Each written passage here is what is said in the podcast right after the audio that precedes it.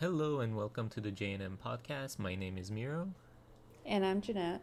and this is a podcast where we talk about movies, TV shows, and anything in between. If you're listening for the first time, welcome to our podcast. Uh, hope you have a good time. And if you're coming back, welcome back and hope you're doing well. Uh, today we're going to be talking about the 1989 romantic comedy film When Harry Met Sally. It was directed by Rob Reiner and written by Nora Ephron. And the logline is a man named Harry and a lady named Sally meet in Chicago just before sharing a cross country, well, not a cross country, but just a drive to New York City.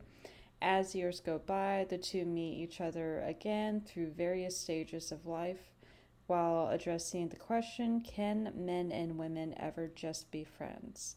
I received information from Wikipedia, Vulture, and IMDb. For the cast of the movie, we have Billy Billy Crystal as Harry Burns. Uh, you might know Billy Crystal from The Princess Bride, Running Scared, Throw Mama from the Train, City St- Slickers, and Monsters and the Monsters Inc. franchise. He plays Mike uh, Wazowski. And then we have Meg Ryan as Sally Albright. Uh, you might know her from S- Sleepless in Seattle, You've Got Mail, Kate and uh, Leopold, Anastasia, When a Man Loves a Woman, and French Kiss. That's a lot of uh, romantic comedy movies. I know she she was kind of like the I would say like the Rom-com original. Yeah, she's like the original um, prior to like uh, Julia Roberts and um, Who was Sandra? Bullock. No, I wouldn't say Sandra Bullock. I would say that other lady um, that we talked about more recently when she got an Oscar. She was like, "Oh, like everyone's talking to me again. This is so Oh, nice." uh, Renee Zellweger. Zellweger. Yeah, yeah. I Yeah. feel like she was more than Sandra Bullock because Sandra Bullock was doing a lot more of like comedy than romantic comedy. You know. I mean, I guess I think it, I think like I consider her as a rom com person because a lot of her more notable ones have been like While You're Sleeping, uh, Love Potion Number Nine, Oh uh, yeah. this one with I- Ben Alf. Yeah, I don't have any experience with those, so yeah, that explains that. yeah. Um, yeah, and then we also have Carrie Fisher as uh, Marie, uh, Meg Ryan's friend.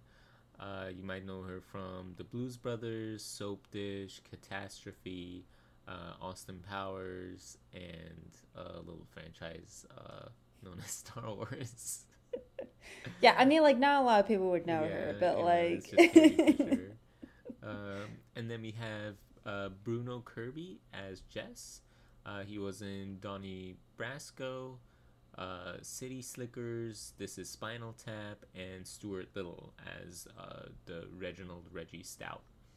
Uh, and then, fun fact the actor who played Joe was Stephen Ford, Gerald Ford's son. Yeah, the one, the first president that was known for tripping and falling. Oh, is that what, what he was like made famous for? He tripped or something? Yeah, so he he was the president that uh, was sworn in after Nixon got uh, basically resigned from presidency. Um, but he was known for being very clumsy because he would like always trip on staircases and like fall. and, yeah, he was known for that. So when like Joe Biden did it, uh, people made callbacks to Gerald Ford. Oh, that's funny. hmm Uh, so, in terms of development, uh, in 1984, director Rob Reiner, uh, producer Andy Sch- Scheinman, Scheinman, and writer Nora Ephron met over lunch at the Russian Tea Room in New York City to d- develop a project. Reiner pitched an idea for a film that Ephron rejected, and during their second meeting, it transformed into a long discussion about Reiner and Scheinman's lives as single men. Reiner divorced his first wife, Penny Marshall, uh, in 1981 after 10 years of marriage.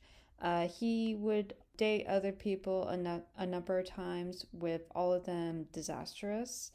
Uh, the next time they met, Reiner talked about how he always wanted to do a film about two people who become friends and do not have sex because they know it will ruin their relationship, but they have sex anyways. Ephron liked the idea, and Reiner acquired a deal at the studio. And before the official title, uh, the project had titles like Just Friends, Plain Melancholy Baby, Boy Meets Girl, Blue Moon, Words of Love, It Had to Be You, Harry, This is Sally, and How They Met. For materials, Ephron interviewed Reiner and Scheinman about their lives, creating a basis for Harry. Reiner was constantly depressed and pessimistic, yet funny. Uh, Sally was based on Ephron and some of her friends. Uh, she worked on several drafts over the years while Reiner made Stand By Me and The Princess Bride. When she would not feel like writing, she would interview people who worked on production companies and ask them how they met their significant other. However, the material was rewritten and reshot by actors. So all those um, other couples that they were interview were Yeah. actually actors. They were never like real couples. Oh, but they had originally for like their lines, they had interviewed uh, real couples and like written down what they said. Yeah, it kind of seems like that she would like get interviews from people and then kind of just make up a story based on what she got from these interviews, and then she would then reshoot with actors. Gotcha. Yeah. She also supplied the structure of the film with much of the dialogue based on Crystal and Reiner's friendship. And the moment when Harry and Sally watched Casablanca was something that Crystal and Reiner did every night, which is kind of Wait, funny. they watched Casablanca every night? I mean, maybe not every night. I think they probably watch other films, like whatever film that was like on TV Yeah. like at night. I think they just like talked on the phone and they just watched TV together. Uh, so since Billy Crystal was Reiner's best friend at the time, he learned more about Reiner's experience after his divorce while unconsciously doing research for the role of Harry. Uh, to capture the mode of the mood of a newly divorced man, Crystal placed himself in a hotel room in isolation, keeping himself from the cast and crew. Uh, Tom Hanks was offered the role of Harry, but turned it down because he thought the film was too lightweight. Uh, Albert Brooks turned down uh, the role because he felt the movie was too reminiscent of Woody Allen's work and felt that it was something he should not be in. Also, Brooks states that he is a Jewish man and felt the character would be a trope as like a neurotic Jew. Wait, which character? Like the guy character? Really? Yeah, Harry. Yeah, because like he was like, yeah, like this Oh. is like a neurotic Jew, and he didn't want to play a character because he's done several uh, famous characters in the past that are also like a neurotic Jew or just like an anxious Jew or just like a Jewish person person in general. Yeah. So he wanted to kind of step away from that and do other things. Hmm. Gotcha. Uh, yeah.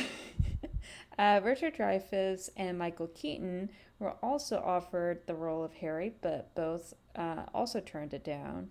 Uh, and there were also Bill Murray, Jeff Bridges, and Harrison Ford were also considered to play the role of the film of Harry. Hmm, wow. Imagine that uh, movie with Jeff Bridges. Oh my god. That would be it would be completely different Yeah. because he's not Jewish. Yeah, and Bill Murray would be kind of funny too. Um, Like I think he, I think Bill Murray w- would work because like he is someone that he would be that type of person that would like he would be one of those people that would have sex with you hmm. and then not talk to you. Like he is, you know what I mean? Like he just he's just that type of person. Like and yeah. no no worries about that. Rob Reiner initially envisioned Suzanne Day for the role of Sally, but she declined. Uh, he also considered Elizabeth Perkins and Elizabeth M- McGovern.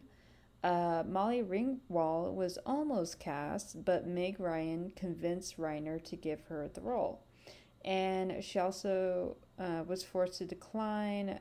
Sorry, uh, Molly ended up declining the role because of her busy schedule. For the infamous orgasm scene, uh, it was shot at the famous Katz uh, in Manhattan.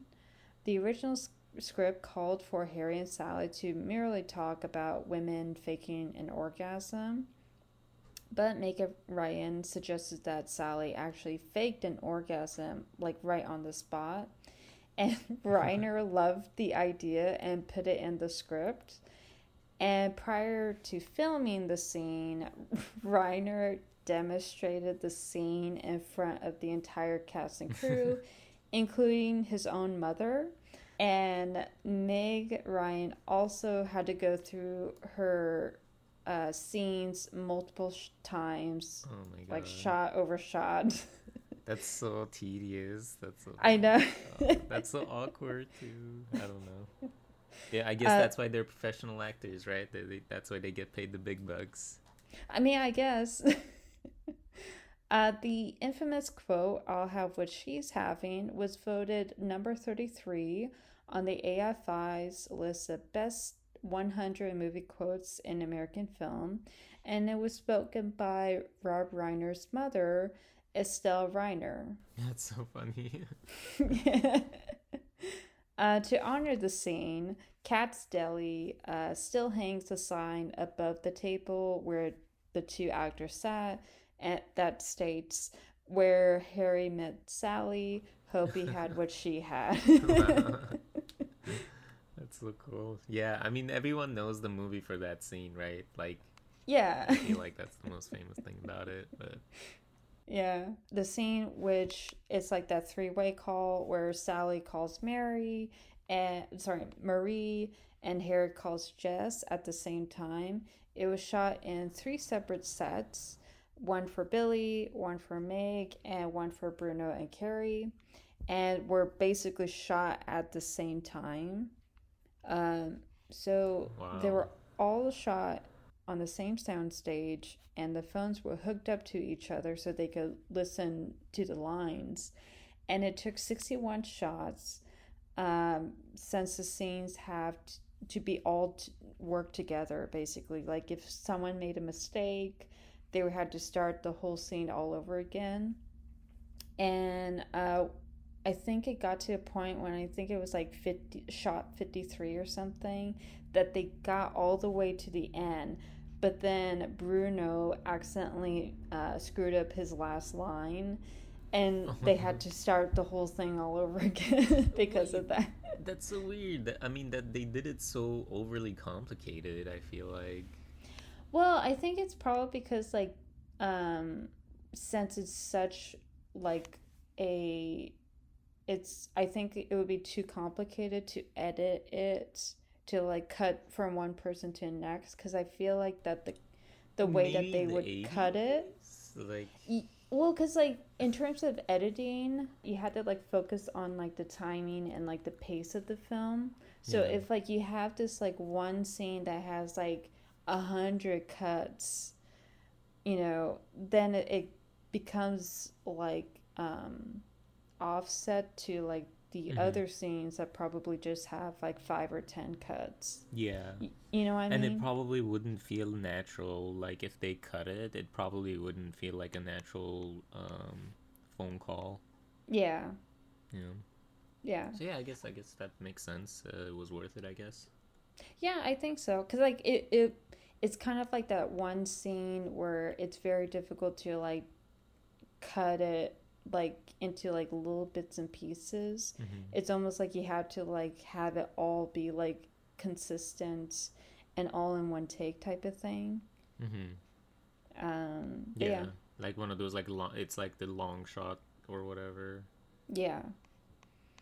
Uh, Reiner, Ephron, and Scheinman uh, chose beautiful locations to highlight the character's lack of insight. Uh, the same went to Harry's apartment, where his window overlooked the Empire State Building, and then also um, that one area that uh, the ladies were hanging out for lunch. Like it was like a very famous location. I think it's in Central Park or something, but yeah. For the movie's soundtrack, it featured a singer and pianist uh, that was little known called Harry Connick, Connick Jr. Uh, he was recommended by Bobby Colomby, drummer of Blood, Sweat, and Tears, who was friends with Reiner. And he gave uh, Reiner a tape of Harry's music and thinking that Harry sounded like Frank Sinatra, he hired him. And this soundtrack led Con- Connick to win a Grammy for Best Jazz Male Vocal Performance. Oh wow, that's pretty, yeah, that's pretty legit. Yeah, and I think I think it, this was like kind of like around the time that he was just starting so I mean, like that's like pretty cool. Like that, you know, yeah. already within the beginning of his career, he he got a Grammy. Oh yeah, and you know he did it with jazz too, which I mean, personally, not my favorite. Well, I mean, like, cause like around that time, like jazz was like becoming like a big thing. Cause like especially oh, yeah. a lot I of keep like forgetting this is in the eighties. like I keep forgetting it's the late eighties. Yeah, because like this is like around the time that it's like moving into the 90s. And I know in the 90s, like jazz music was kind of like a big thing. Uh, especially for a lot of like rom coms, because mm-hmm. um, I know like You Got Mail and um, What Women Want also have like the same jazz esque uh, mm-hmm. music. So yeah. Uh, when asked about the main question of the film, both Meg Ryan and Billy Crystal note that men can be friends with women. Uh, Ryan states stated that she has a lot of platonic male friends, while Crystal uh, stated that he has a platonic female friend. However, uh, Crystal argues that it is very difficult and he's not best best friends with the woman that he's friends with mm-hmm. yeah and it's funny uh, both of them are like i have one person that i'm friends with you know well, because like, it's, yeah it's... We, you totally can. I have i have one you know male friend or one female friend. It's like saying yeah i have, I have a black friend you know it's cool. Well, because it's kind of funny because, like, with Meg Ryan, like, of course, she's going to have a lot of platonic male friends because probably half of them are gay, you know? So. or, you know, they're just like, yeah, we're platonic friends. Meanwhile, they're hoping and praying. Yeah. Yeah, I mean. Um, on Rotten Tomatoes, the movie holds a 91% approval rating based on 74 reviews. All except for one reviewer uh, gave the film critical acclaim. Uh, so that one reviewer, when it first came out, uh, was Dave Ansen from Newsweek, who claimed that casting Crystal was the wrong decision, and he argued that he was too cool and self protected to be in the film. Imagine thinking Billy Crystal was really cool in this movie. Oh my god. I know, he's like one of the dorkiest people ever. Like, yeah. the movie, I don't want to, you know, we're about to talk about it. The mo- but the movie starts with him being like, all I think about is death all the time. And yeah. it wears on my soul. You know, it's like, oh man. Yeah, because, like, it's just I don't know. And then also like he's like a player, but like he's not someone that's like he's like hot, you know? Like he's like okay, yeah. like he's average looking, but like he's not that hot. uh so the film garnered a nomination for best original screenplay uh, for the Oscars. However, the film lost to Dead Poets Society, and the film is ranked sixth on the AFI's list of 10 greatest films in the romantic com- comedy genre. And Nora Ephron uh, stated in an interview that she was pleased with how the film turned out. However, she was unhappy with the title. Wow, okay. I mean, what did she want it to be? Like, did she want something else? Yeah, I think like she wanted like Blue Moon or something. Oh, eh, Yeah, well, yeah, maybe if she came up with a better one, they would have picked it. Yeah, maybe. Because I know that like another fun fact was that because like they were still trying to figure out the title of the film, Mm-hmm. uh, Reiner decided to have like this kind of competition where people in the production department, like if they think of like a title, they could just like put that title in like this bucket, and whoever has like the best title will win this like uh, money prize. But I don't know like who actually won or if they just decide to stick with like this random one that they thought of previously, you know? Like they didn't really specify what happened. Yeah. Uh, but yeah. Starting with the plot, the movie starts with a old couple getting interviewed, uh, and this is something that happens throughout the film, where older couple couples are interviewed uh, about how they met.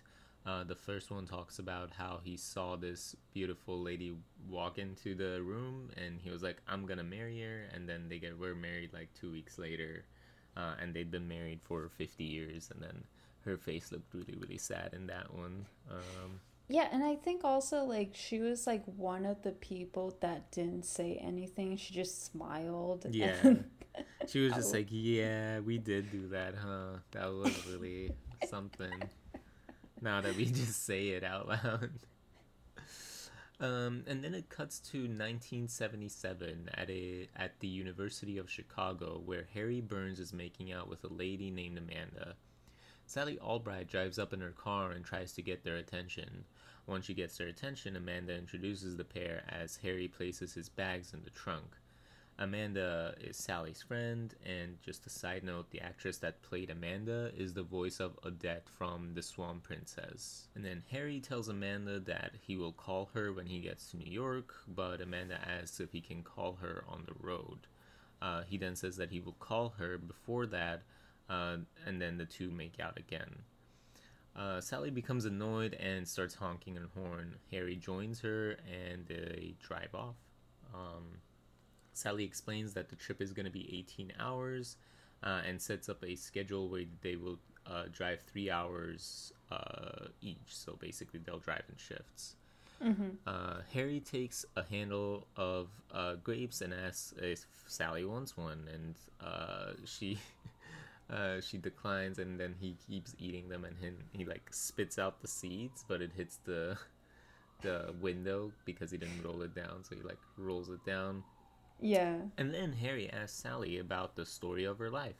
Uh, she said she doesn't have much to say because nothing much has happened to her, uh, and that's why she's going to New York because she wants to start basically experiencing life, and you know, she wants things to happen to her, which is kind of like a weird way to to say it. I want something to happen to me.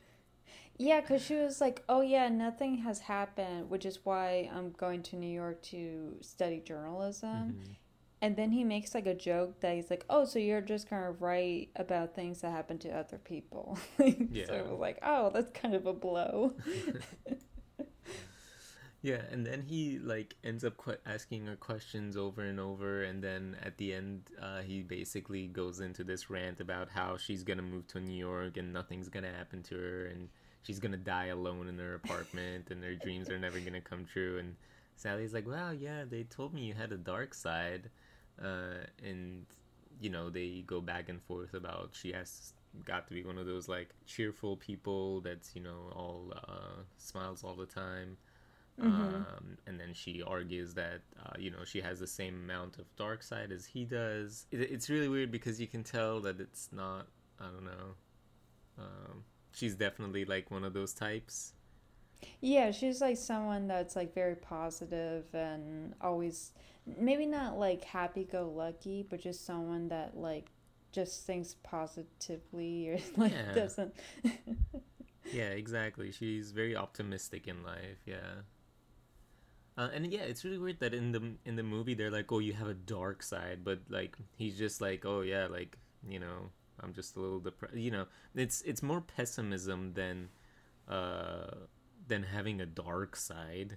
You know, yeah, it's kinda- because yeah, because like for me, like I don't really think like Harry is like a bad guy. Like I think he's just like a fuck boy, you know? like yeah, they try to make him sound like a dark, mysterious dude, and it's like, well, no, he, he's really not. no. Yeah. Uh, so as they um, basically make a stop at a diner, uh, they go argue over the ending of Casablanca, with Harry believing that Ingrid's character wants to stay, uh, wants to stay, while Sally believes that Ingrid would rather stay with a rich man than with a guy who runs a bar. Harry then believes that Sally prefers to be in a passionless marriage before stating that Sally hasn't experienced the best sex of her life yet. Flabbergasted, Sally assures to him that uh, she has had plenty of good sex uh, and that it's been loud enough uh, for the diner to hear. You know, it's that you know, it's the famous diner scene that we were talking about. No, this is like the one previous. Oh yeah, yeah, yeah, Yeah, yeah. Oh, it's okay, the one when she's like walking in Yeah. and she's like, No, I had plenty of good sex. Yeah. And then like everyone's silence Yeah, and yeah. then just stares at her. Yeah, that's right. Uh, Harry disagrees, claiming that uh, Sheldons are agents and dentists, not passionate men. After Sally gives the most complicated order to the waitress, Harry asks why she broke up with Sheldon, claiming that she's with him instead of the guy she had the best sex of her life with. At first, she declines to explain, but reveals it was because he was jealous of her days of the week underpants. Yeah, because like she was like, Oh yeah, like um like I always have like the days of the week and he was talking to like the guy Sheldon was like I like it Mm. doesn't make sense. Like you don't have Sundays. Like where's Sundays? Yeah. And then she was like, "Oh, there is no Sundays."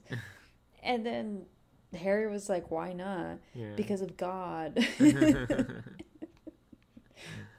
yeah. While Sally calculates the exact tip for her bill, she notices Harry staring at her. Uh, he reveals that he that she's very she's a very attractive person. She then accuses him of coming on to her since he's dating Amanda. Uh, Harry tries to take it back, but Sally notes that it's already out there. He then asks if she would like to stay at a hotel, causing Sally to tell him that they're just going to be friends. While they drive, Harry argues that a man and a woman can never be friends because the sex part will always get in the way. She disagrees, arguing that she has guy friends.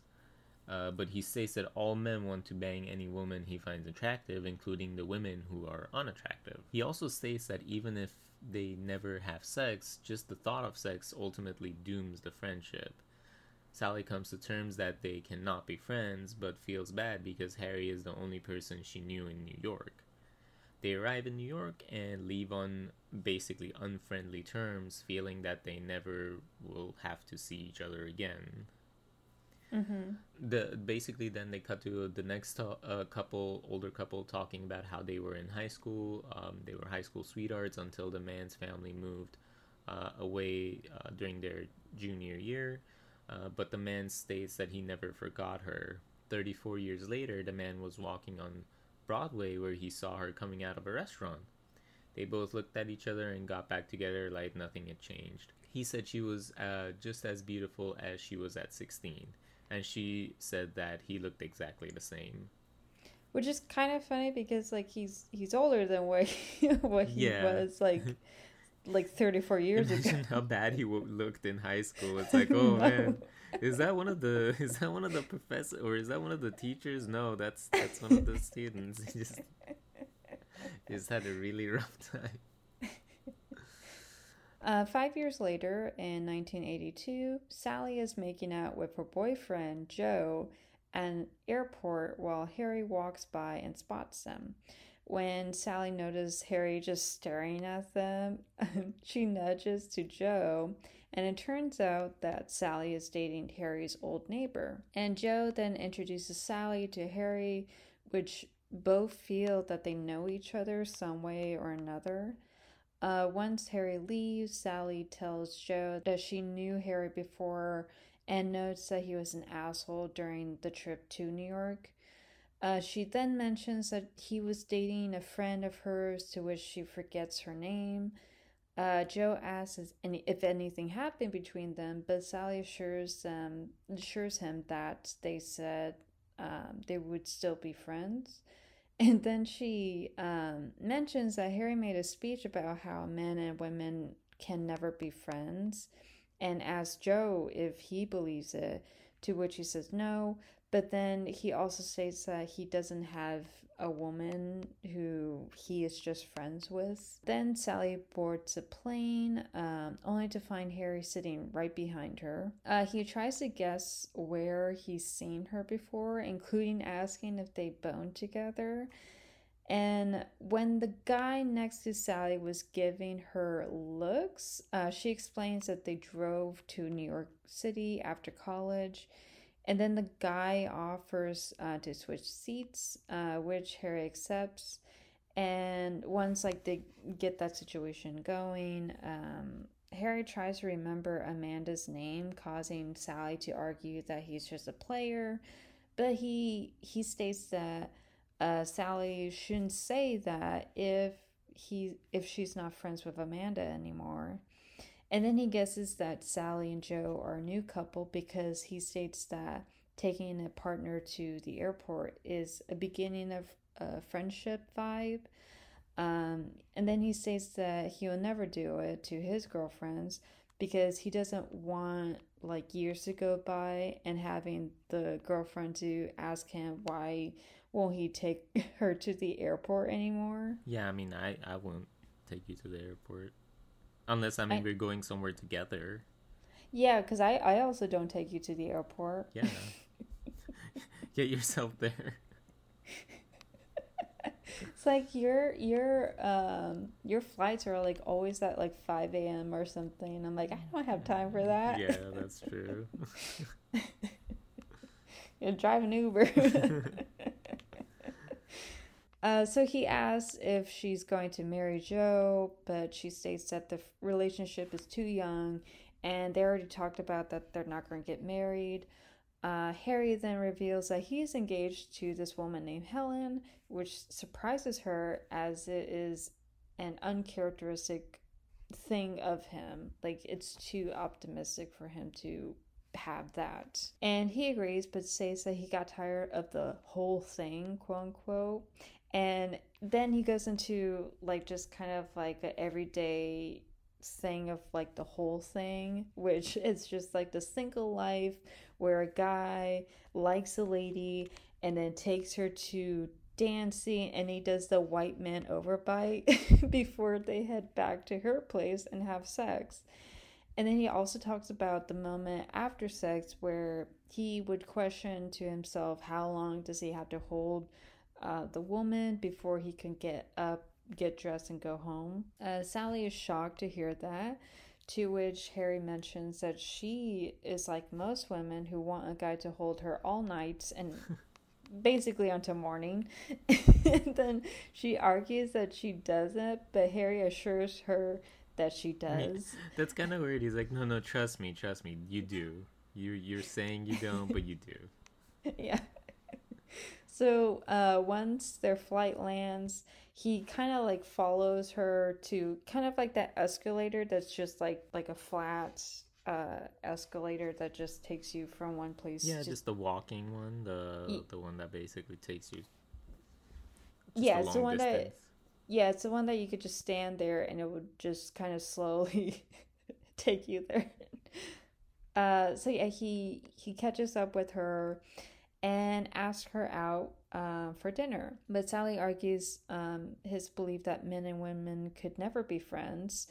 Uh, but he argues that a man and a woman can be friends if both of them are seeing other people, arguing that the friendship lifts, lifts the pressure of the two to be together.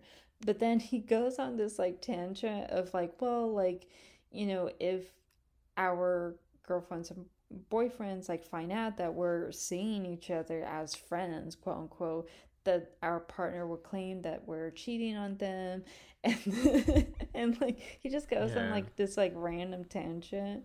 So she stops him and bids him goodbye. And at first he says goodbye back, but continues walking with her. Uh, and then he, he finally stops and allows her to walk ahead. Mm-hmm. Um, for the next couple that they interview, uh, they talk about how they were uh, they married for three years, 40 years ago. So um, they got divorced, and the guy went on to date and get married with multiple women uh, for a few years until they meet each other again at someone's funeral. And though he was dating another woman, he asked his first wife what she was doing afterwards. And then he ditches his girlfriend and gets coffee with his ex. And then a couple months later, they get married again, and they've been together for 35 years. oh my god, that's so crazy. And this is this is it's so funny because he was like the typical like Italian like guy from like New Jersey or something. Yeah. Probably worked for the mob at some point.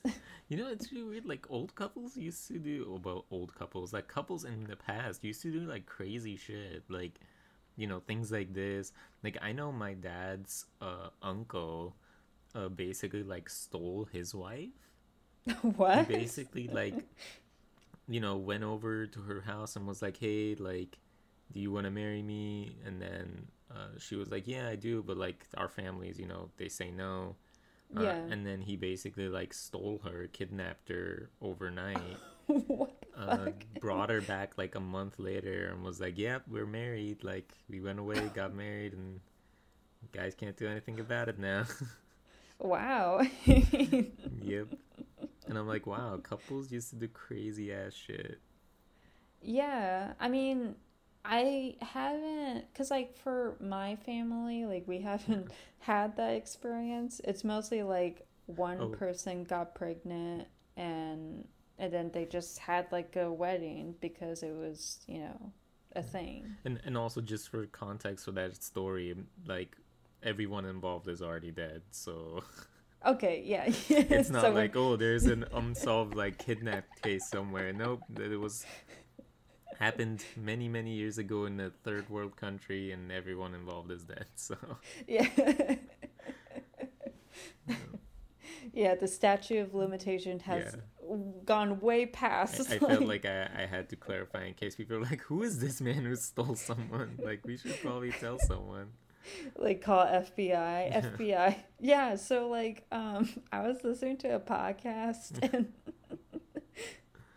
uh so in 1987 Sally meets up with her friends Mary and Alice for lunch. Mary talks about like this affair that she's having with her boss and how she keeps believing that uh even though that she loves him that he would never leave his wife. And then when Alice mentions that Sally is the only one of the group that is already taken and is happy, Sally then reveals that she broke up with Joe three days ago. And despite uh, M- Marie arguing that Sally has someone to celebrate national holidays with, uh, Sally states that she deserved more and feels okay about it. And then next thing you know, Marie immediately brings up this Rolodeck. So those of you who don't know what Rolodeck is, it was kind of like the mean contact. Yeah, the Rolodex. Yeah. Like for those of you who don't know what a Rolodex were, there were these like kind of like contact um things that people had that was just in this big gigantic box that kind of was that would like roll it was a rotating set of index cards there you could like write uh, contact information on and like organize it. Yeah it was alphabet alphabetized it, it was color coordinated. It, it was basically a uh what is it? A uh, it's a, it's kind of analog mm, contacts app yeah yeah yeah. Like it's kind of like our contact yeah. list on our phones basically. She brings it up and then like pulls out like a couple of like cards being like oh i just know just the guy for you. And the first option was someone that she already set sally up with like years ago. Oh and then the second option like sally tells her that the guy's been married for over a year to which like marie kind of like oh married and then folds like the index card to make a mental note yeah to update the index card that he's married now. Yeah. and then uh, she argues that she's not ready, uh, feeling that the next guy would just be, be like a transitional guy, which for our terms it's kind of like the rebound guy. Yeah. Uh, meanwhile, Harry goes to a Giants game with his friend Jess to tell him that Helen is asking for a divorce. And as they talk, Harry knows that Helen thought about divorcing divorcing him a week before she told him. And she also had a moving company coming in to take her stuff, like basically minutes uh, after she tells Wow. him. And when Harry was asking her, like, hey, like, when did you knew about this? Like, why didn't you tell me? Uh, she argues that she didn't want to tell him a week prior because she didn't want to ruin his birthday. and Harry then uh, tells Jess that uh, Helen is actually leaving him for another man um, because he found out by following her to uh, the other guy's apartment. Wow.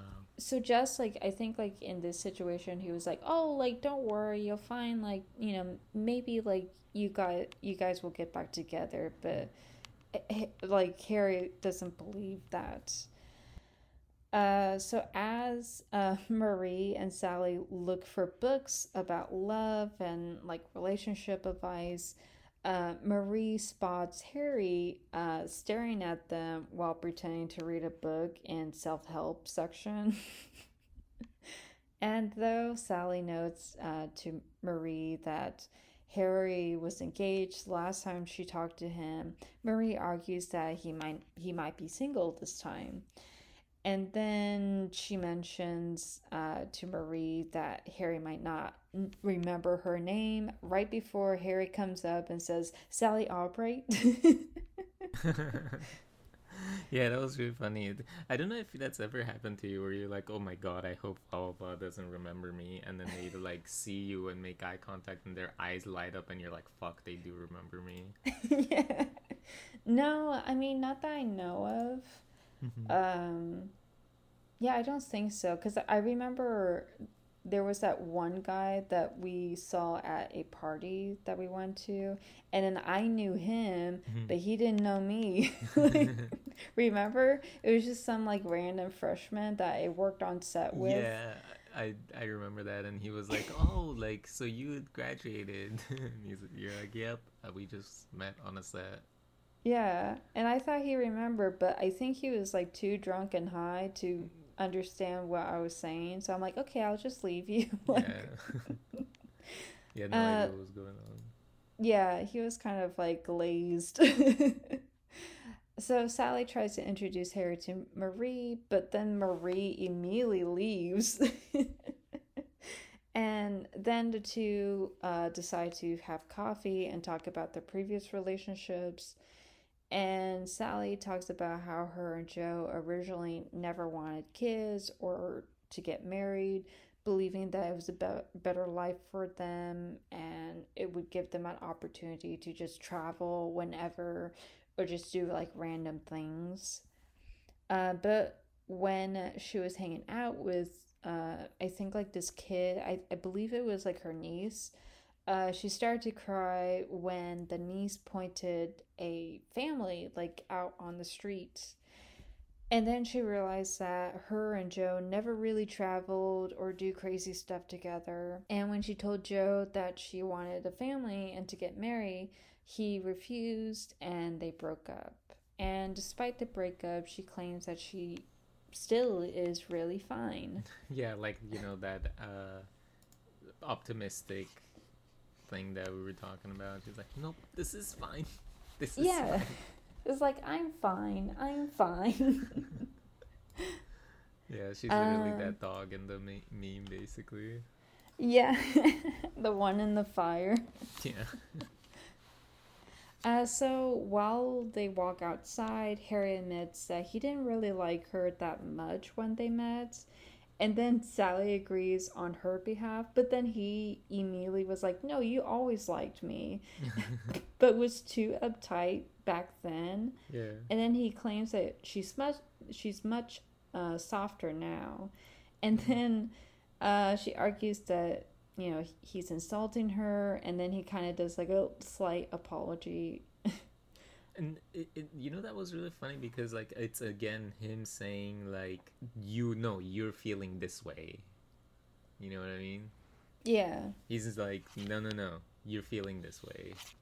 Like she's like no i never liked you. And he's like no no no you did. You didn't like me. And it's like oh Yeah, I feel like that he's kind of like like he knows like how she feels. It's kind of like with you, like you know like when I'm upset and I think it's the same thing with me too. Like I feel like that it's like if you know someone, you probably know like how they react or how they feel truth truthfully. yeah Yeah. Uh, so then uh, she invites him for dinner, causing him to uh, question if they are becoming friends now. and she agrees before stating before he states that uh, she is the first attractive woman he doesn't want to sleep with. it switches to another interview with the next couple where they talk about how they were born on the same day lived nearby each other and worked in the same building uh, but had never met Uh, it wasn't until they went together in the same elevator at the Ambassador Hotel that they finally met. The guy said that he went up um, nine extra floors just to keep talking to her. After several weeks, uh, oh, that's kind of cute actually, that story. yeah. Yeah. Because I, you know, I feel like that's nine stories and then you're to come down too. That's, she must have made a really good first impression, you know? Well, I mean, it's it's an elevator. I feel like that if it was like prior to the elevator, I think like yeah, that would be that would be like a work, like, you yeah, know? I walked three extra blocks just to talk to you. now I gotta Yeah. walk back. That's creepy, right? Like if you keep walking someone with someone, that's creepy. But if you just take a nine extra floors, it's not I mean, that I creepy. feel I feel like that you know, I think like at that time it, it was cute, but I feel like that I don't know, it could also be like just like the person's demeanor. Yeah. Like I feel like if the guy the guy is like genuine, hmm then yeah, it's like cute. But if it's like a creepy guy and he's like following you, then yeah, probably not. yeah. It also depends on that. Yep. yeah. All right, and then um, we catch up with Harry and Sally again, where after several weeks, uh, they continue to pursue a friendship. Uh, they watched Casablanca one night while talking to each other on the phone. He asks Sally if she still prefers to leave with Victor instead of staying behind with Humphrey, but she argues she never said uh, like such thing. Like she never said what she would pick. I think, right? yeah. She said, "Oh, like most women would do that," but she didn't say what she would do. Right? Well, like, um, it was like when they first met and they were talking about Casablanca, Mhm. she was saying like, "Oh yeah, like I wouldn't want to stay behind with Humphrey Bogart." guard, yeah, yeah, Yeah, but then he's like, "No, like you said that before that you would, you know, end up like flying with like the rich guy instead of staying behind with this like middle class guy." yeah. That's true. Um, Harry then states that he misses Helen, but Sally feels that uh, she doesn't miss Joe. Uh, she argues that she misses the idea of Joe. Again, this is like such a 90s thing where, like, you know, people thought they were being smart when they were saying, Oh, I like the idea of it, but I don't like the thing itself. You know what I mean? yeah, I'm from Harvard. yeah it's like nowadays when people say oh i like the concept you know that's the new i like the idea of blah blah blah nowadays we just say oh we like the concept because now it's like oh you know we have an open floor concept here you know? As the two watch the last scene of the movie, Harry claims that Ingrid Bergman is now uh, is a low maintenance woman. Uh, when Sally asks what type of uh, woman she is, Harry says that she is the worst kind. She's high maintenance, but she thinks she's low maintenance. One day, I mean that's so true. Like, not that you know you are, but like, it's it's one of those things that it's like, oh, like people who pretend like they're not high maintenance, but they are, are the worst. Wait, am I like, am I that worst kind? No, no, no. No, wait, what? Which one am I? No, you're not high maintenance at all. oh, no. See, like, that's the thing. I can't see you because you don't have a webcam. I know, I know. No, but I mean this sincerely. You're not high maintenance at all. Your voice is saying that I am, like, the worst kind. Well, I know what my voice is saying because I'm saying it. no, like, admit it. Just say, like, I'm the worst kind. You're the worst kind, babe. You're high maintenance and you know it. Um, and then one day, when uh, visiting a museum, Harry asked Sally if she would like to go to the movies that night. Uh, she declined, saying that she's going on a date. Uh, she was worried to tell Harry about it, but uh, he was proud of her. She then tells him that he should go out on a date as well, but he feels that he's not ready. It then jumps to them talking about their dates while they place a rug in Harry's apartment. Uh, and then uh, both dates were bad, but uh, Harry still slept with his date. yeah. And it's kind of funny because he also went to an Ethiopian restaurant uh, for his day. And we both know because we tried this Ethiopian restaurant and li- Little Ethiopia, remember? yeah. And like we tried so hard to like the food, but it it's just Honestly, it's not our thing. It wasn't bad. That's the thing. Like, it wasn't bad, but it was just like really awkward to eat, and like I don't know. It wasn't like the flavors. It was just like, oh, I'm not used to eating this food. Like, how do I eat this? No, I mean like I've I've um I've ate food that was kind of like a hand food, you know, like Indian food and you know some Mexican uh, cuisines. Yeah, yeah. No, that wasn't the issue. I mean, we're. I mean I'm- for I mean for me it was more of like the flavor. I kind of felt that it it looked good, but the flavor like it didn't have any flavor at all. That's Uh-oh. what I was like saying. I, I do remember thinking that the look didn't match the flavor. yes. I was like, "Ooh, this looks like jerk chicken," and then you eat it, and you're like, "How is it like bitter, sour, and somehow like spicy?" You know? It's like, Yeah, and uh, I I think for the second time we tried to ask the waitress, it's like, "Oh, which would you re- recommend?" And Yeah. then she's like, "I don't know, pick Yeah. this one." And it was like, "Okay, like how do we know yeah, that this is the right one to pick?" Uh, yeah. Oh my god, we should maybe try that again. No, I don't want to try. I'm sorry. I am so sorry. I'm sorry, Ethiopia. I know that you guys really like your food, but I just I can't. yeah, I, I, can't know do you it. guys probably like whatever it is you're eating, but I like my hot sauce and other sauces, and I don't think that you guys make a lot of sauce. Yeah. I'm sorry. oh man. So back to the movie. Uh, when Harry next time when Harry hangs out with Jess, Jess worries that the relationship is bad, claiming that he should not be friends with Sally. But Harry argues that he's allowed to be open with her and is able to uh, get a ver- woman's perspective on things. Uh, when Harry and Sally have lunch at uh, Katz Deli, they talk about sex. Harry claims that he never had a woman fake an orgasm. Uh, Sally argues that Sally argues that women have. Uh, Sally argues that women have and believes that he cannot tell the difference. Harry disagrees, and Sally makes a scene and fakes an orgasm in the deli, basically. yeah, And you know, it's the famous scene from the movie, of course. yeah. Yeah. you don't need to uh, recreate that. Yeah. and then, uh, you know, after the scene, Sally eats her coleslaw while the woman next uh, to them asks a waiter, hey, I'll have what she's having, uh, which we talked about earlier.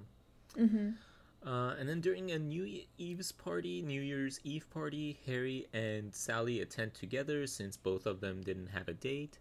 As they dance, Harry promises to Sally uh, to make a pact where they'll be each other's uh, dates if both of them don't uh, have a date. Uh, Sally agrees on it while claiming that she can be close to him uh, because she knows him. However, the audience can tell both Harry and Sally are attracted to each other. You know, they do the rom com eyes or whatever. Yeah. Uh, yeah. like he smells her hair Mhm. and then you she like kind of like rubs her face towards him. yeah, and like, you know, the eyes and like, They run out onto the balcony as the clock counts down to New Year's Eve, uh, and then watch uh, other couples kissing and celebrating. Uh, when they look at each other, uh, they were basically hinting uh, one another to like join the crowd. However, Sally bids uh, Harry Happy New Year before giving him a light touch on the lips and a hug. Hmm Um, and then we cut to the next couple's interview that includes two head counselors for a summer camp. Uh, one was for the girls' camp, and the other one was for the boys' camp. Uh, during a social for the camp, the man walked across the room towards the women. Uh, and then, uh, though the women thought that uh, he was going to ask her friend, the man introduces himself uh, to that woman instead. She said that was the moment she knew that he was the one and it's like, oh, he talked to me. He's Yeah. the one. Standards back then, man. It was like, Hey. oh, he was walking towards us. I thought he was gonna talk to her, but he talked to me. He must be the one. yeah, it was like completely different. Like this was like before technology oh and like God. people like branching out of like their towns and such. Wow. Imagine if you if you just like mistook someone for someone else and then you know got married to them. oh, I thought you were someone else. Guess we gotta get married now. Oh no, your dick is like different. Well, Oh, well, gotta who get knows? married now. Well, you know, we tried. Oh my god. Uh, weeks later, Harry and Sally set each other up with their respective uh, best friends, uh, Marie and Jess.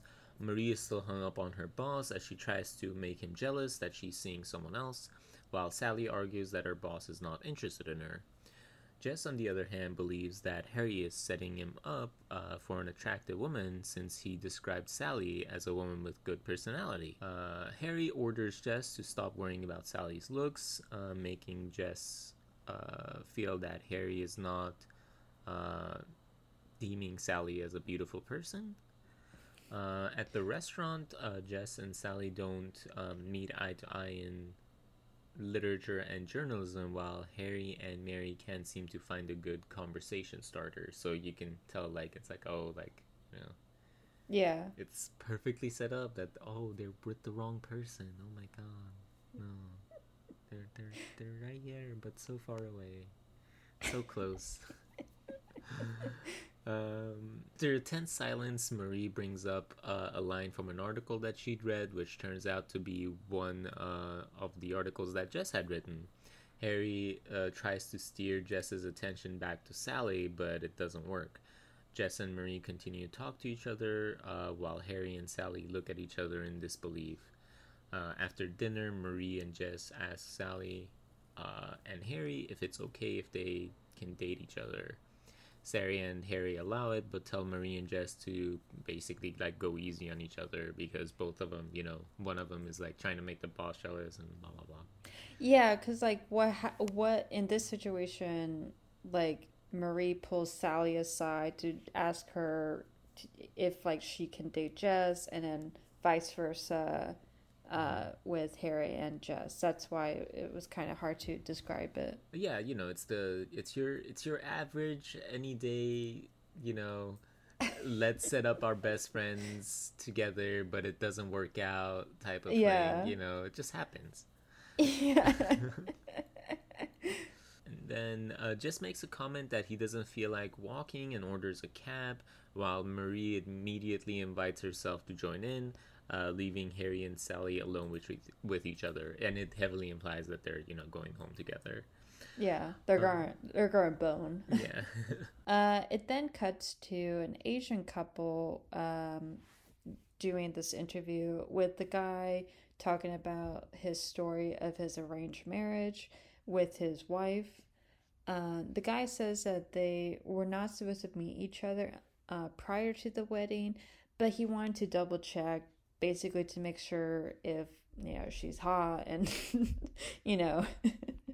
Uh, so he goes uh, to the next town where he spots his future wife cleaning clothes and he said that she looks very beautiful and des- and decides to go forward with the marriage and he later states that they had been married for 55 years and it was kind of the same thing as I believe it was the first couple where the guy was talking while the woman was just sitting there. Uh, so f- four months later, Harry and Sally go to Sharper Image uh, to find a gift for Marie and Jess, who are getting married. Uh, while testing um, some of the products, Harry spots this karaoke machine where they sing a song from Oklahoma, the musical. And as they sing, Harry spots his ex wife, Helen, uh, with a man she left him for. And it was kind of like a really like dick move in a way because Hel- Helen just basically walks up to him and like introduces Harry to her husband, Ira and then Harry, like, although he was kind of like almost like flabbergasted that she's that he got to see her, he kind of forgets that he's right next to Sally. So he int- introduces uh, Sally to Ira and Helen. And then that was it. Like, Helen was like, okay, like, it was nice seeing you. And then says goodbye and leaves. And though Harry tells Sally that he is fine, he's he is still upset about the situation. And Harry and Sally head to Jess and Marie's apartment where they are asked about their opinions on this wheel wheelbarrow coffee table. And as like they talk and try to explain like who um has like the better like argument over this coffee table.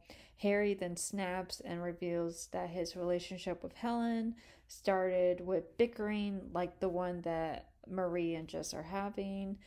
And then he goes on um, that it will get to a point where they'll be arguing over one item and spends thousands of dollars in legal fees over who should keep the item and suggests that they should have their names on the items ahead of time. Uh, he then finished that he claims that the coffee table is a stupid wagon wheel Roy Rogers garage sale coffee table, and then Jess argues um, that Harry told him that he liked it, but Harry claims that he was just being nice. and then uh, Sally follows Harry outside and tells him that he should be careful at what he says. And then Harry accuses Sally of not getting upset about anything. Because, like we said, like she's very optimistic and doesn't get upset about anything. And then Sally ignores him as Harry accuses her of not moving on from with another man, basically. Um, she fires back by stating that she doesn't want to be like Harry and just sleep with people nonchalantly. And after some time, Harry apologizes apologizes to her and they head back to the apartment while Jess comes out with the wagon wheel and then tells them not to say anything. Uh, weeks later, Harry and Sally go to Marie and Jess's apartment uh, to play charades um, for like game nights. However, both of them are with other people at this time. And during a break, Sally heads to the kitchen with Marie um, and asks Harry about Harry's dates while Harry talks to Jess uh, about Sally's date in the den. And Harry claims that Sally doesn't like basketball. Oh, sorry, doesn't like baseball, while Sally argues that Harry doesn't like sweets. Uh, yet they agree uh, that their own dates are great. Uh, and then one night, uh, Sally tearfully calls Harry and tells him that her ex, Joe, is getting married. Uh, he rushes to her apartment and uh, comforts her and in Sally's vulnerable state. And she tells him the story of how she found out and states that Joe did want to get married this entire time, just not with her. And then uh, Sally asks what's wrong with her, but Harry states that she's just a great person. Uh, as he comes comforts her, uh, they begin kissing, and one leads to another, and they have sex. And after sex, uh, Sally is extremely happy and feeling great, while Harry is shocked and wired. uh, Harry leaves the next morning but asks her out for dinner that night.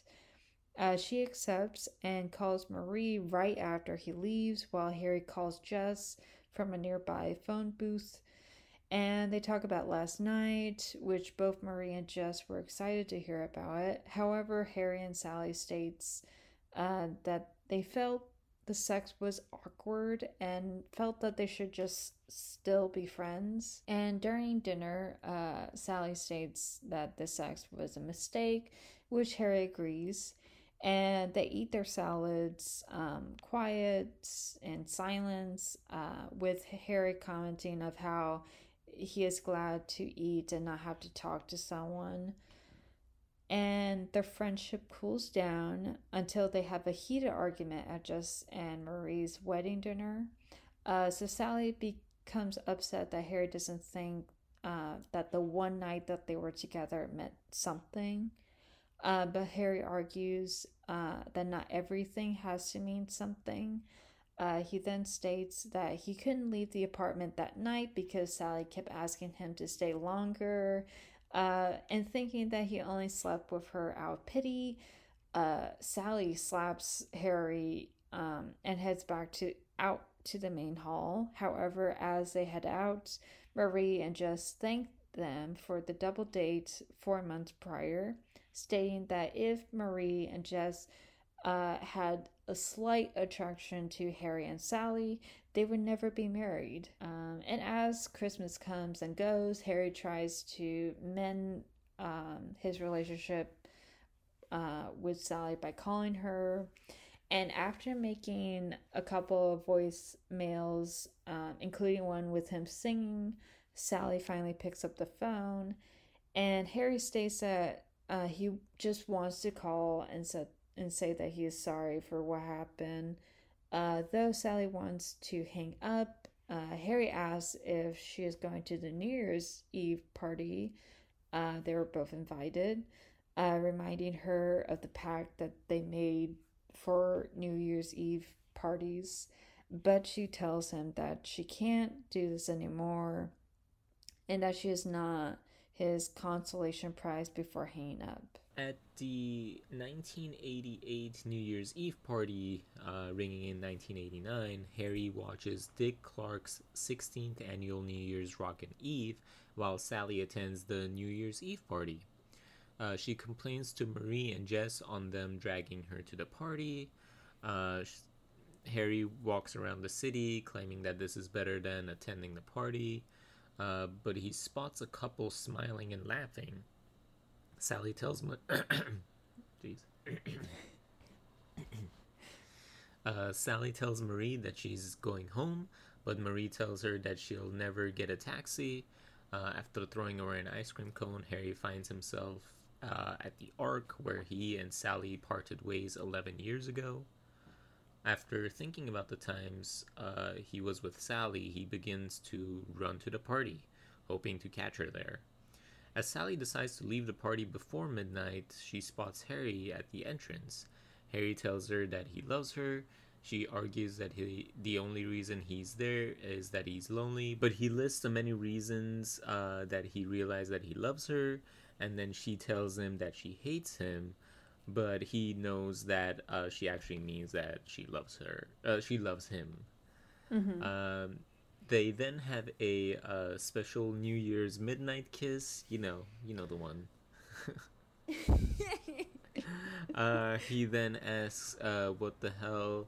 Uh, Is that like New Year's Eve song, or you know, the all the same? Uh-huh. Yeah, that one. Yeah, I forgot the name, but just... uh, Sally then says that it's about an old friend uh, before they make out again. Uh, Harry and Sally marry three months later, exactly 12 years and three months after their first meeting. Uh, the film finishes with the two talking about the coconut cake uh, with the chocolate sauce on the side because not everyone wants the cake to be soggy because you know it's a callback to her Mm-hmm. you know, ordering her food weird. Yeah. So they were the last couple in the in the interview, and it's really weird because everyone else was super old, and then it gets to them. Yeah, I think like it would have been interesting if they had like a newlywed couple or like a middle-aged couple. Yeah. Or like a high school age couple too, like you know, couples of all ages, like throw them all in there, and then the high school one. Uh-huh. it was the first day of school. we both had chemistry. That's when I knew that he was the one. All right. Uh, so what were your thoughts on uh the movie in general? Uh, I generally like it. I feel like that it's it's um a classic for one. It's like a classic rom-com. Um, it does like point out a lot of stuff that a lot of average couples interact and just like random things that a lot of women and men go through too. Like with Harry, like he's kind of like the player. He's like someone that just like is just going through like a fuckboy phase. uh, while uh, Sally is like the type of woman that like has that feels like that okay, like she has like a plan of like what she wants in a man. And then over time, they soon realize that's not what they want in reality, or like, you know I mean? Like in the long run. Like Harry doesn't want to be a fuck boy for the rest of his life. And Sally wants to like I think she soon realizes that a lot of her expectations in men and just relationships in general is not what she expects. But yeah, and I think it's just like the way the conversations go. It's just very natural. There are some times that it does seem very like uh like you could tell it's written in type of thing. It's not natural. Yeah. But the other times, like, you know, when she's like saying, like, oh, I hate you, like, he knows that Mhm. she's saying, I love you. And then whenever she would be like, oh, like, what type of person am I? And then he's like, oh, you're the worst. You're like, you're high maintenance, but you think that you're low maintenance. Yeah. I, I kind of agree with that where there there are some lines where you can tell they wanted them they wanted them to like say it a specific way or use a specific word and that's why it kind of feels weird um, Yeah. but yeah um, yeah i kind of noticed that too uh, in certain spots Yeah, and I I also really like the side characters like Marie and Jess, especially with Carrie Fisher, because I think she did an amazing job as like a a friend that doesn't realize that her uh, affair with her boss isn't going anywhere, and then she ends up being with this guy that was supposed to be for Sally. yeah. And it's just it's just really interesting. And then when she like brings up the Rolodex and just like, oh, I know the perfect guy for you. yeah that was really funny she had that Anything else that yeah, you well, uh, could yeah. think of? Actually, I really like the the way the time skips were done. Like, um, you know, because it takes over takes place over like twelve years or whatever, and um, I liked how I didn't feel like the story was like start stop start stop even though they're literally like stopping the story giving us an interview with an old couple or whatever and then starting the story again like yeah that was going on but it never felt like i was taking a break from the movie you know yeah. uh, I was very much still whenever they're talking or whenever the interview is going on, whatever they're saying, I'm still relating that back to Harry and Sally, and yeah, I feel like that's causes it to not feel like there's a break in between the years or the time skips. Yeah, I totally agree. And I feel like it would be kind of weird if they shortened the time span to like five years because then it would almost be like an everyday situation rather than like oh Yeah. like five years has gone by. And, and we kind of got the five year version with five year engagement, right? Where, uh, you know, in that movie, there's definitely like a middle point where you're like, okay, yeah, the movie's, you know, this is where you lean back in your chair type of thing. Yeah. Uh, uh, and it's like right after, uh, what, what point was it? Like the their their big fight or whatever. Yeah, I think it was like when they like broke up. E- even before that, when they're getting boring, I'd say. You know what I oh, mean? like When when they went to Michigan, when they moved yeah, to when they Michigan. when they like moved to Michigan, that felt like a break in the movie to me. Yeah. Uh, so I would say that that movie had that break, but this one didn't have anything like that. Um, I felt like. Yeah, I agree. Mhm. Prior to this recording, I gave, I asked for Miro if he would like to talk about when we met. Because if we're talking about when Harry met Sally, we should talk about when Miro met Jeanette. Yeah. so do you wanna do you wanna? Uh, Yeah, I'll I'll start with my side of the story. Yeah. Uh, so this was kind of like around the time that I was starting to like kind of get tired of like just you know hooking up with people here and there, and so I was like, yeah, I think I'm ready to be in a relationship. And so a former friend of mine was like, "Oh, like why don't you uh do OK Cupid?" And I was like, "Oh, I never heard of that, but sure, like I'll try that." And I guess like the difference between OK Cupid and the other dating sites was that uh, it would tell uh, people who are looking at your profile of like what you want in like kind of like the connection. Like if you want someone to just uh, be for hookups, you just like say like, yeah, I just want to to find people who are interested in hooking up. But if you want something like me, like to be in a more serious relationship, you'll just put like, oh, I want to be in a relationship. And I think like I did a couple of like people um and then my former friend was like, "Oh, let me help you" cuz she felt that I wasn't doing like a good job. Uh, so she was like looking through some of the profiles, uh, and then she came across uh, Miro, and it was kind of funny because uh, Miro's profile was a little outdated. Because like this was uh, when he was like still bulky, and I think like he was working out a lot, so he looked like it was kind of like a weird like muscular thing. Like he looked like buff but it was just i don't know i think it was just the way that you had like your hair like parted it made you look like a nerd. And i was like oh i don't know if i want to date this guy. And then she's like oh just try it. Like you know what harm would it be to just try it? And i'm like oh yeah you're right. So then uh i swiped right on him. And then I think like later that day we matched and then we talked a little bit before you were like, "Hey, like why don't we just like cut the cut to the chase and uh meet up like on a Wednesday uh like Yeah. after work." and so and so I was like, "Yeah, that would be great." So we decided to meet at Veggie Grill um in Santa Monica and then uh yeah like we went there uh, i was late for the date because i had a last minute dog walking uh schedule so i was like i'm sorry i'm going to be there on time i promise Yeah. I was I- like, oh, I'm gonna like I I had gotten her number, so I was like texting her, but also IMing her on OK Cupid, and I was like, hey, like, uh, where where you at though? Like, if you're not Well- coming, it's fine. I just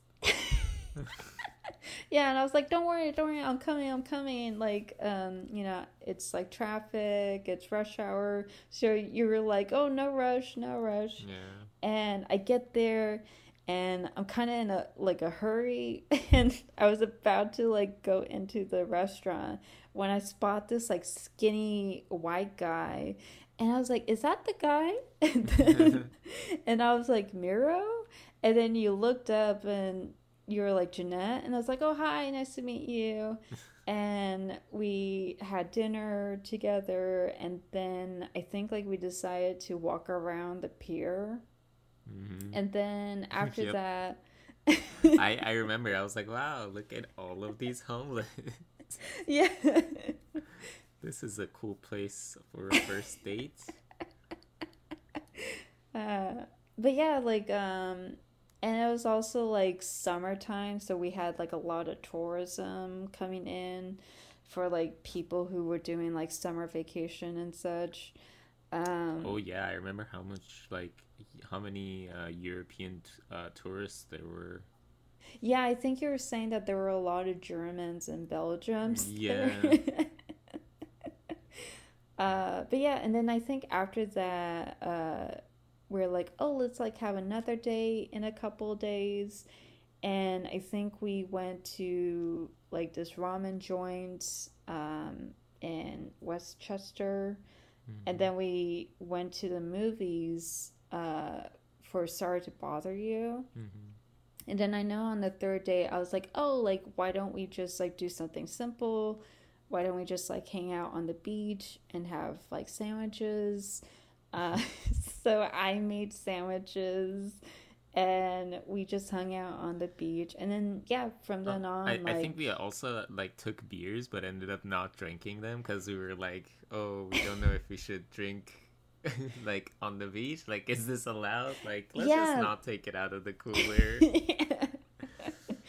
yeah. and I remember that we were kind of like kissing, and then there was this group of college kids that were like, "Ooh," and so we are like, "Oh, you should just, yeah, you should like, just like, just leave." Yeah.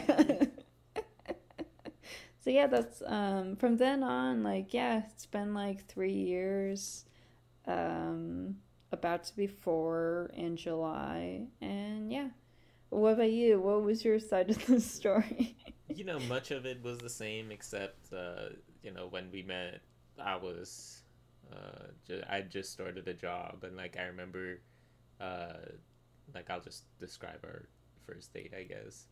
Uh, I remember I was in Irvine and I had to drive to Santa Monica, which is usually like a two hour drive or something. yeah. So I I left work. I was like, sorry boss, I have a date. I'm I'm leaving right now. So I'm I'm gonna head out. So I like left and the entire drive over I'm like stressing, like sitting in traffic. I'm like, oh I'm gonna be late. This is gonna be a bad first impression, blah blah blah. Uh, and then I get there and I'm like, shit, I'm still in my work clothes, which at the time was like uh, dress shirt with dress pants and dress shoes, you know. Uh, and I was like, well, I can't show up to a date wearing all of this. So I was like changing in my car. I had a, a set of spare clothes in my car, so I was like quickly changing into a normal t shirt with jeans and regular shoes. so that I was like, oh, I, at least I look normal. I won't look like a bank manager or something. yeah. Like I'm trying to like sell you a loan or something. Um, but yeah, uh, and then I was like, oh wow, she's really late. This is this is unacceptable. I was like, wow, I I'm late. I was like, wow, I'm a few minutes late, and she she's really late. Uh, yeah, that's that's yeah. kind of how we met. this is is okay cupid I, I i guess that's the shortest answer nowadays right instead of saying oh he walked into the room looked at me and that was it. It's like, oh, she swiped right. She actually showed up to the date. That was it. yeah, I think it's like slight it is different, but I think it's like different because of like technology. Like yeah. I feel if Harry and Sally were uh, on like dating apps, I think they would be the same situation as we are. Mm-hmm. Um, but yeah, I think it's just like just like time and just like how technology has evolved and how people's standards of relationship has changed because like you know, like in the 1920s and prior, it was always like, oh yeah, like we were, uh, we went to the same school or like we worked at the same like uh, soda pop shop, you know? Mm-hmm. And so it was like very simple and like you you can only like work with like the people in the town but then when people went to college and you know went out of state and maybe out of the country Mm-hmm. they met like other people and then, you know like i think it's just it's just a way like life is Yeah. I mean, uh, uh, there's a good book about it by uh, Aziz Ansari, Modern Romance, I think it's what it's called. Yeah i think it's either modern romance or modern love Yeah. Uh, I remember that book, and yeah, it's a, it's a good read. mm-hmm. Yeah, but yeah, um, so when Harry Met Sally was a really good movie. Uh, I think it still holds up. Uh, you know, I don't ever feel like oh they could just text or whatever. I do remember when I was watching it when they were talking on the phone at night or whatever when they were watching Casablanca. I was like oh like um, nowadays that would be like texting right like I don't think people would be on the phone together. We, we Yeah. would like text hey like throughout the day hey what are you doing not much what are you doing Yeah, and I think like if like people are like watching like the same show, like I think it would be kind of like the Netflix viewer watch or like the party. Yeah, they'd watch. get on a, you know, Zoom call or something, and Yeah, or do like Discord and talk. yeah, Uh, but yeah, like I really like the film. I think it's like one of my favorite films. Um, and it's kind of funny because it's rom com, and I'm not really big into rom coms. But I think it's because like this holds um, up compared to other rom coms are just kind of like there and like you quickly like forget about it like within like a year or something. Uh, but yeah, that is it for this episode. Uh, you can follow us on Instagram at jandm underscore podcasts. Uh, Miro, do you have any last minute notes? Uh, no, uh, just hoping everyone's doing all right. Uh, thank you for listening to our podcast. Uh, we appreciate it, and uh, hopefully we'll see you at the next one. Okay. Bye. Bye.